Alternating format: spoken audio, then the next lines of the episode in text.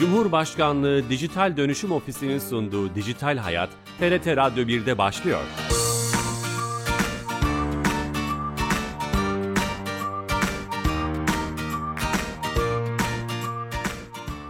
Herkese merhaba, ben Bilal Eren. Teknoloji ve dijitalleşmenin hayatlarımıza etkilerini ele aldığımız Dijital Hayat programımıza hoş geldiniz. Her cuma saat on beş otuzda T R T İstanbul Radyo stüdyolarından kulaklarınıza misafir olmaya devam ediyoruz. Bu hafta yaklaşık on beş gün önce gerçekleşen Ethereum Merge veya Türkçe ismini Ethereum birleşmesini ve etkilerini konuşacağız. Çok değerli bir konuğum var, stüdyo konuğumuz, teknoloji yazarı Ahmet Usta konuğumuz. Hoş geldiniz efendim. Hoş bulduk.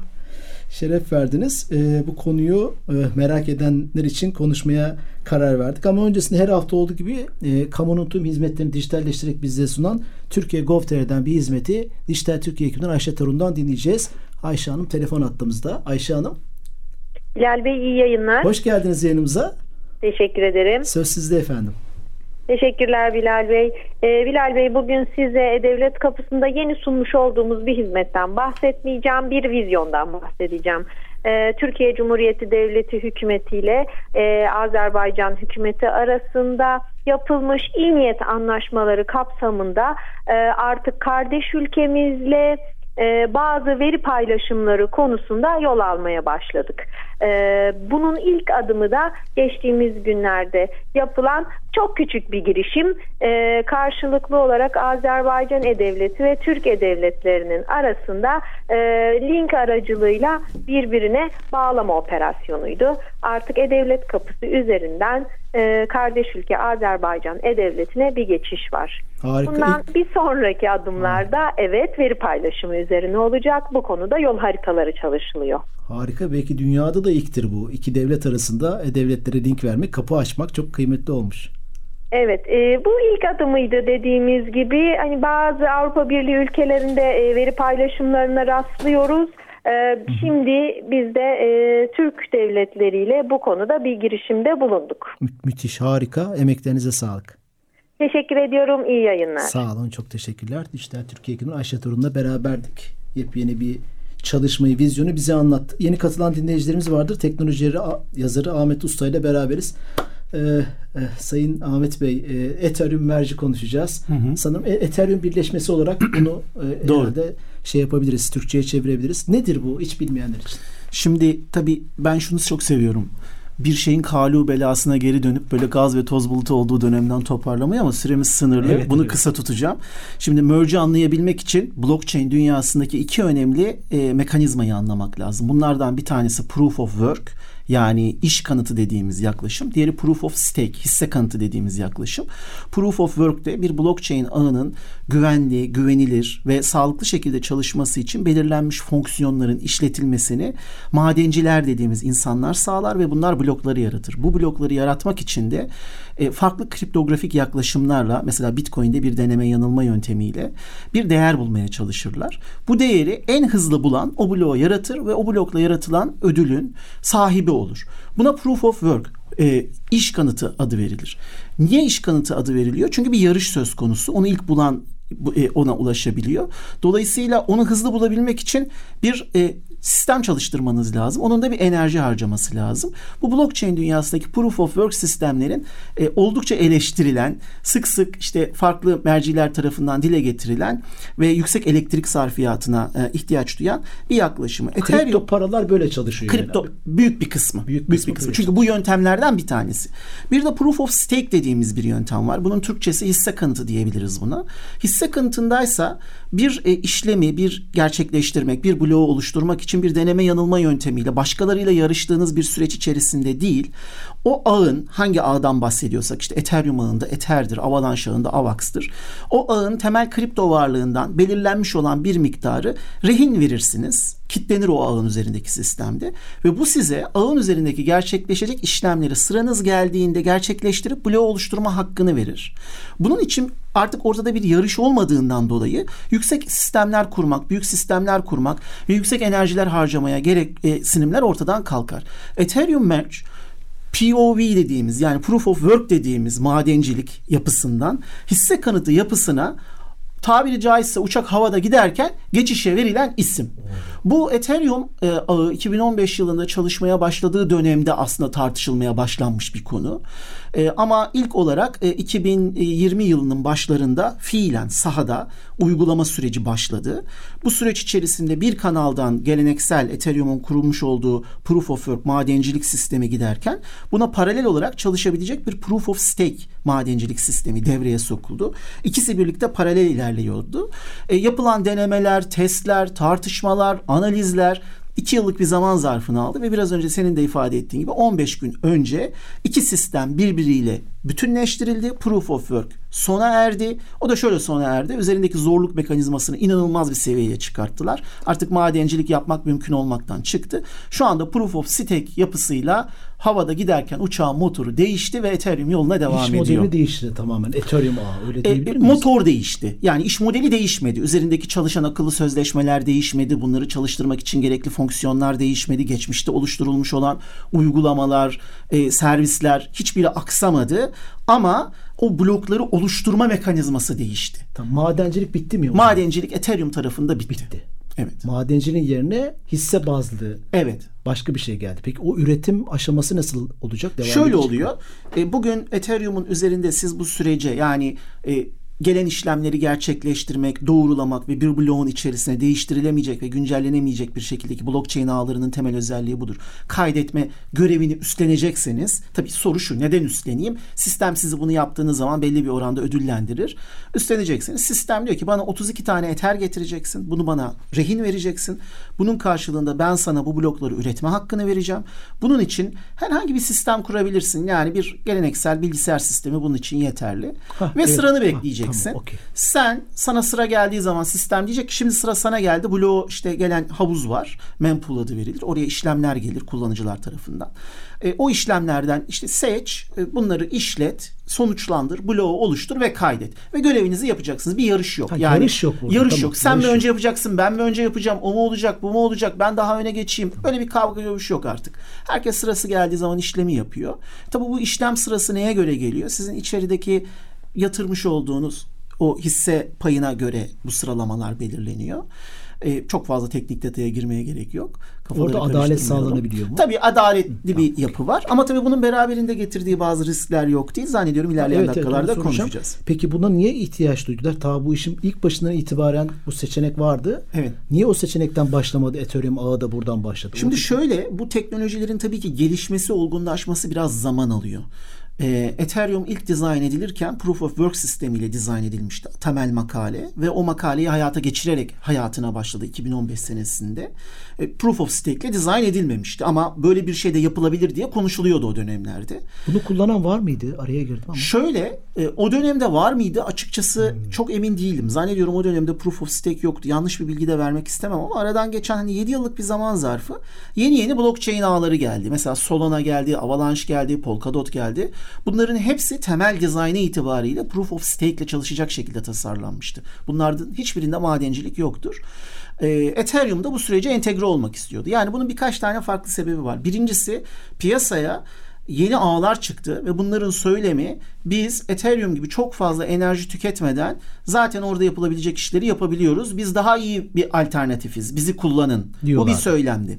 E, her ne kadar küçük olsalar da Ethereum'un büyüklüğüne ulaşmamış olsalar da bu bir rekabet ortamı içerisinde Ethereum'un bir söylem içerisinde geriye de kalmasına sebep oluyordu. Bu sebeplerden bir tanesi. Ve küçük olanlardan bir tanesi. Daha önemlisi çok ciddi bir elektrik tüketimi söz konusuydu. Bu ciddi elektrik tüketiminin arkasında Ethereum madencisi olabilmek için insanlar çok büyük yatırımlarla piyasadan ekran kartı dediğimiz bilgisayarların özel bir parçasını alıp madencilik sistemleri kuruyorlardı. İnanılmaz bir piyasa hareketi oluşuyordu. Piyasada oyun oynamak için ekran kartı almak isteyenler ya da farklı amaçlarla ekran kartı almak isteyenler ekran kartı bulamıyorlardı. Dolayısıyla ne oluyordu? Bir zaman, zaman, zaman sonra da şuna dönmüştü. Büyük yatırımı parası olan insan İnsanlar adeta fabrikalar kurup evet. bu işe girip orayı bloke ediyorlar. Dijital Bitcoin'de fabrikalar. Böyle sanırım değil mi? Bitcoin'de, Bitcoin'de de evet Proof of Work sistemi bu şekilde çalışıyor. Orada da işte onun ıı, algoritmasına özel geliştirilen bir takım işlemciler var. Küçüklere hiçbir zaman hani küçük balıklara hiçbir zaman yem kalmayacak derecede. Öyle burada aslında küçük balık büyük balık arasında adaleti sağlamaktan ziyade harcanan yüksek enerjiyi ortadan hmm, kaldırmak tamam. e, önemli bir hale gelmişti. Çünkü Ethereum'un kurucularının en başından beri vizyonu blockchain teknolojisini iş dünyasının ayakları yere basan iş modelleri için kullanabileceği şekilde tasarlamak, sunmak ve kullandırtmak. Yani evet, blockchain dünyasının biraz böyle asi, anarşik bir yapısı var doğası gereği. Ama Ethereum'un odaklandığı yer yıkıcı ve devrimsel olmak yerine geleneksel iş modelleri için daha verimli, alternatif, daha güvenilir bir yapıyı sunabilmek. Dolayısıyla evet, kripto para tarafı önemli, dağıtık uygulamaları önemli, işte DeFi ve benzeri kavramlardan bahsediyoruz, D A O gibi kavramlardan, bunlar önemli. Ama iş dünyasının kullanabileceği bir yapıya dönüştürmek lazım. E şimdi siz bir diyelim ki küresel bir otomotiv üreticisisiniz ve lojistik zincirinizi böyle bir yapının üzerine taşımak istiyorsunuz. Hangisine gidersiniz? Çok fazla enerji harcayan bir yere mi gidersiniz? Daha az enerji harcayan bir yere mi gidersiniz? Hem rekabet içerisinde bunun için bir kullanım alanı yaratmak, bunun bir beşiği haline gelmek, hem de o yüksek enerji tüketimini ortadan kaldırmak için bu süreç işletildi. E bu önemli sebeplerden ana biriydi. Ana motivasyonlardan biri bu o zaman. Bir diğeri de şu, onu da atlayamayız. Tabii ki bir ölçeklenme problemi var. Erken dönem ortaya çıkan blockchain ağlarında. Bu ölçeklenme problemini aşabilmek için de Proof of Stake atılacak adımları kolaylaştırıcı bir ön adım. Kendi başına sadece bunu sağlamıyor ama bu adımların daha kolay atılabilmesi için temel zemini oluşturuyor. Dolayısıyla bu iki amaçla Ethereum çok başarılı bir şekilde havada giden uçağın motorunu değiştirdi. Çok güzel bir aslında tanımlama. Havada giden uçağın bana motoru ait değil. Ama çok çok önemli. Çünkü o şey bozulmadı yani. Bozulmadı. Ben evet. soracağım etkiler ne oldu? Ne, ne oldu? Hatta hemen e, bu etkiler ne oldu? Peki bu geçişle beraber kocaman bir ağdan baş, yatırımcılar var, bu işin iş modeli olarak çalışanlar evet. var, bundan para kazananlar var. Madenciler ağlıyor tabii. Ağlıyor. Onlar ağlıyor. Ama tabii bunun geleceği belliydi. Ama bu iki sene önce forecast'ı olanmıştı. Evet yani ve bundan öncesinde işte bir takım bazı temel adımlar atılmıştı. E Y P bin beş yüz elli dokuz gibi bir takım düzenlemeler yapılmıştı. Bazı ücretler, bu Ethereum ağları ve benzeri ağların üzerindeki işlemler için bir takım bazı ücretler ödersin. İşte bunların yakılmasıyla alakalı bazı fonksiyoneliteler getirilmişti. Yani bir geçiş süreci vardı. Bu böyle bir geceden ertesi güne artık madencilik bitti denilecek bir süreç değil ama yine de mutsuz madenciler. Ee, tabii en büyük etkisi şu, Ethereum'un bir bütünsel ağ olarak tükettiği elektrik miktarı yüzde doksan dokuz virgül doksan beş oranında düştü. Çok Bu devasa bir e, değişim. E, bunun dışında şöyle bir etkisinin olduğunu görüyoruz şu anda. Madencilik yapmak için kurulan ekran kartları satın alınarak kurulmuş sistemlerde bu ekran kartlarının büyük bir kısmı boşa çıktı. Yani farklı alternatif e, blockchain ağlarındaki proof of work sistemleri için çalıştırılmaya devam edebilirler ama büyük bir kısmı Ethereum'dan kar elde ederek bunu yapıyorlardı.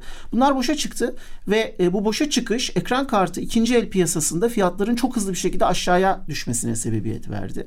Tabii bu bir riski de beraberinde getiriyor. O risk de şu, bunlar yedi gün yirmi dört saat kendi amacı dışında kullanılmış cihaz. Cihazlar. Yıpranmış. Dolayısıyla yıpranmış oluyorlar. Yani bu cihazları aldığınızda ne kadar süre sonra bozulacak, buna nasıl bir teknik servis alabilecek misiniz, alamayacak mısınız, garanti kapsamına girecek mi, girmeyecek mi? Bunlar şu anda soru işareti ve muhtemelen bunları satanlar da yedi gün yirmi dört saat e, işte Ethereum mad- e, madenciliği için kullanıldı demeyecekler. İşte yeni bilgisayara geçtim filan diye şey satacaklar. Çek edecek de bir mekanizma yok. E, bu işin bir riskli çıktısı ama e, ekran kartı piyasası rahatladı.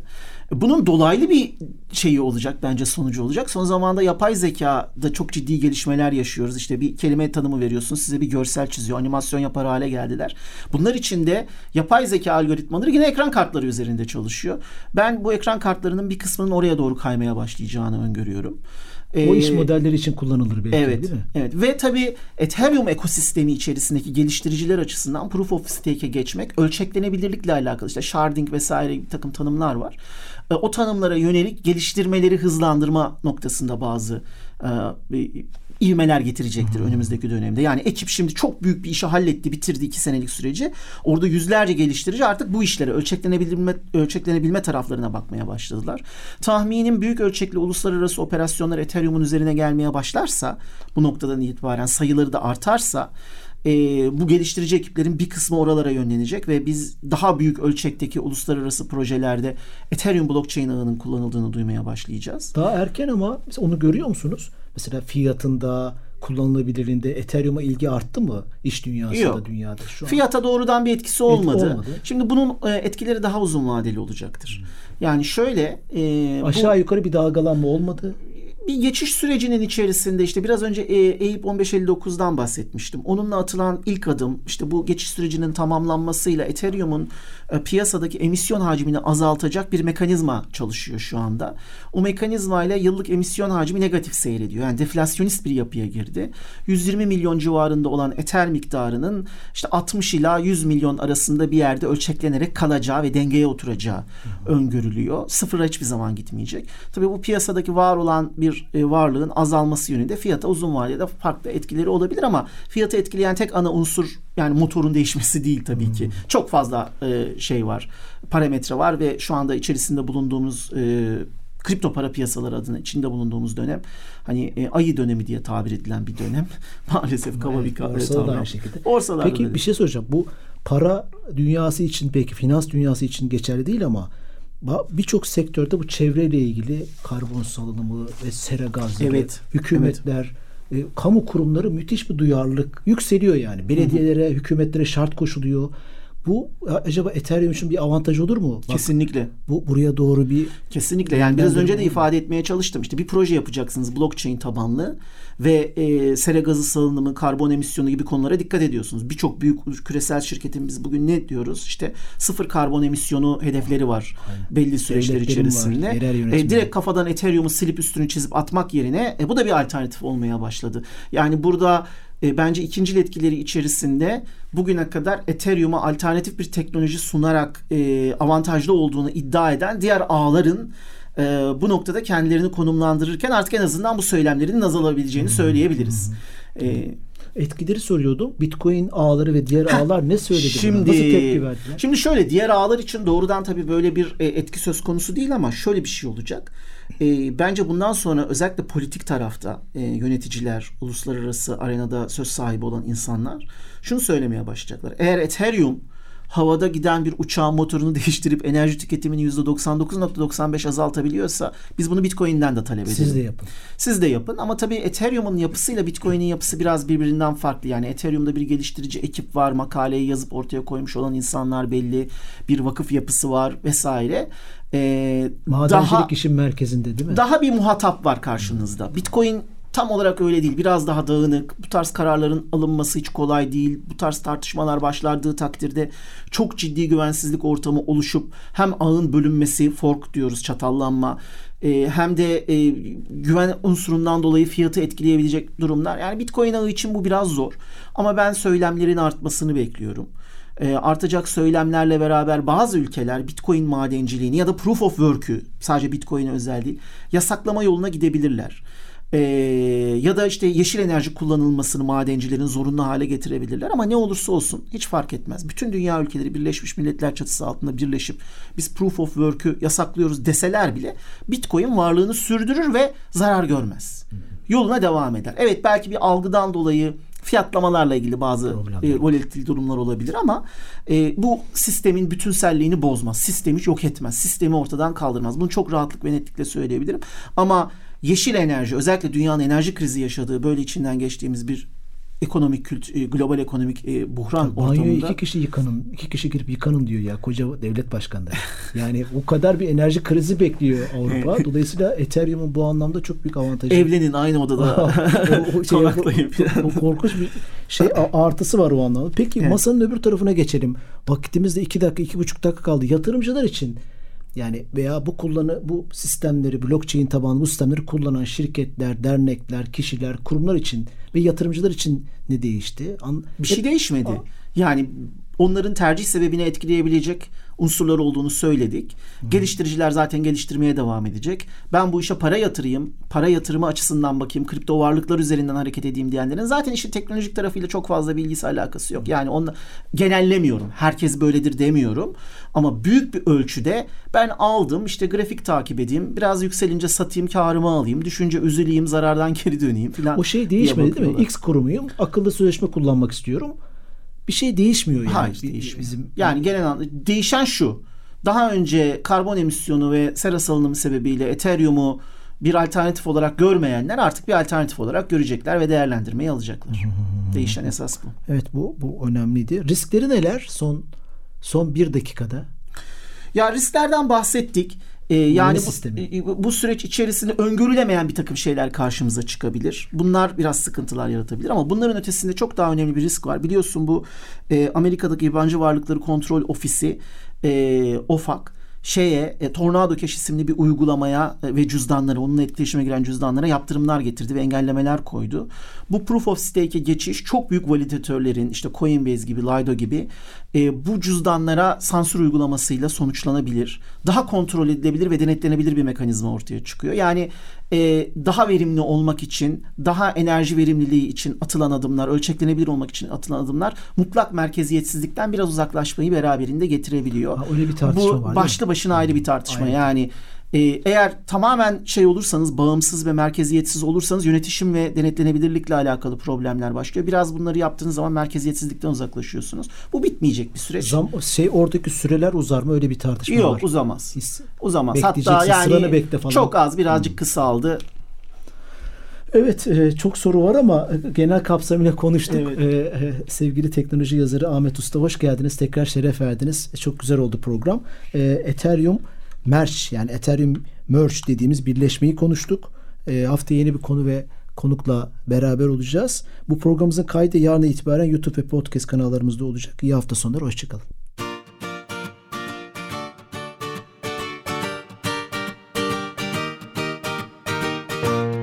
Cumhurbaşkanlığı Dijital Dönüşüm Ofisi'nin sunduğu Dijital Hayat, T R T Radyo bir'de sona erdi.